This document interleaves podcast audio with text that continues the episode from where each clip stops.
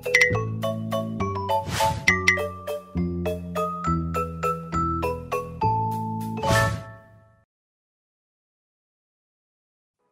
thư số 25 Bạn thân mến, ta sẽ cần những cách thức tiếp cận khác nhau với hai người bạn của chúng ta. Một người cần phải được chỉ bảo để loại bỏ những thói xấu của ông ta, người còn lại cần phải mạnh tay hơn để giúp ông ta phá vỡ chúng. Tôi sẽ thẳng thắn mà nói trắng mọi thứ, vì nếu tôi không thực lòng quý trọng ổng, tôi sẽ không phải xúc phạm ổng như vậy làm gì. Gì cơ? Bạn hỏi, ông không định thu nạp một học trò ở tuổi tứ tuần đấy chứ Seneca? Nghĩ đến tuổi của ông ta đi, người ở tuổi ấy sẽ rất bảo thủ và khó để bị thuyết phục đấy. Sẽ không thể chỉnh đốn ông ta, bởi vì người ta chỉ đúc tượng khi sáp còn mềm. Thú thực, tôi cũng không chắc rằng mình sẽ thành công, nhưng tôi thà thất bại trong cố gắng còn hơn là ngồi không nhìn ông ta như vậy. Và tôi cũng sẽ không từ bỏ hy vọng của mình. Ngay cả người bị liệt hay tai biến nhiều khi còn có thể khỏi nếu bạn cứ cố gắng kiên trì.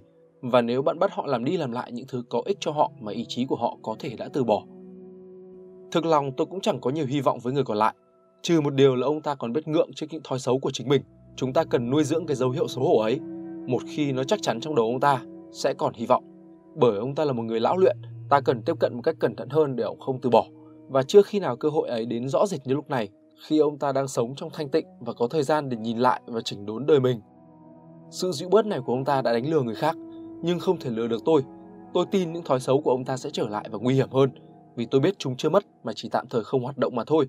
Tôi sẽ dành vài ngày để nghĩ thêm về điều này và xem xem ta có thể làm gì. Còn với bạn, hãy cho thấy sự dũng cảm của bạn bằng cách từ bỏ đống hành lý của mình đi. Gần như không có gì ta sở hữu là cần thiết. Hãy để ta về với quy luật tự nhiên và giàu có là điều đã đợi sẵn.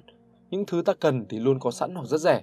Bánh mì và nước lọc là những thứ tự nhiên yêu cầu. Không ai là quá nghèo cho những thứ đó và ai có thể kiểm soát những ham muốn của mình đơn giản như vậy sẽ có thể cạnh tranh về hạnh phúc với Jupiter như những gì Epicurus đã nói đến. Nhân tiện nhắc đến ông ta, tôi sẽ trích một câu nói của Epicurus. Hãy làm mọi thứ như thể Epicurus đang quan sát bạn. Hiển nhiên sẽ rất có lợi nếu thiết lập một kế hoạch về thời gian và có một người theo dõi bạn, người mà bạn nghĩ có thể khiến bạn thay đổi bản thân. Để chắc chắn, sẽ vĩ đại hơn rất nhiều nếu bạn sống như thể những người thông thái mà bạn ngưỡng mộ luôn bên bạn. Nhưng tôi thì thậm chí có thể hài lòng với chỉ việc sau. Hãy để mọi thứ bạn làm được hoàn thành như thể có ai đó đang chứng kiến.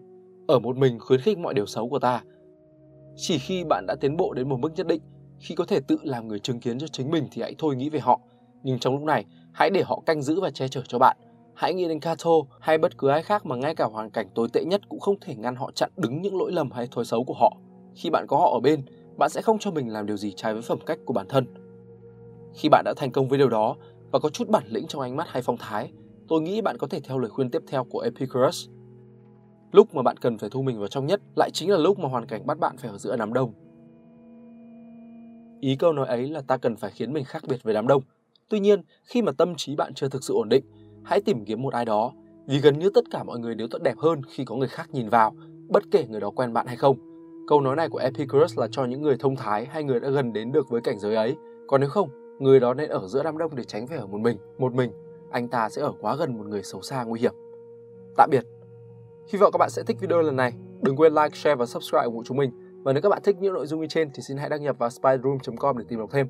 Mình là Việt Anh, xin chào và hẹn gặp lại.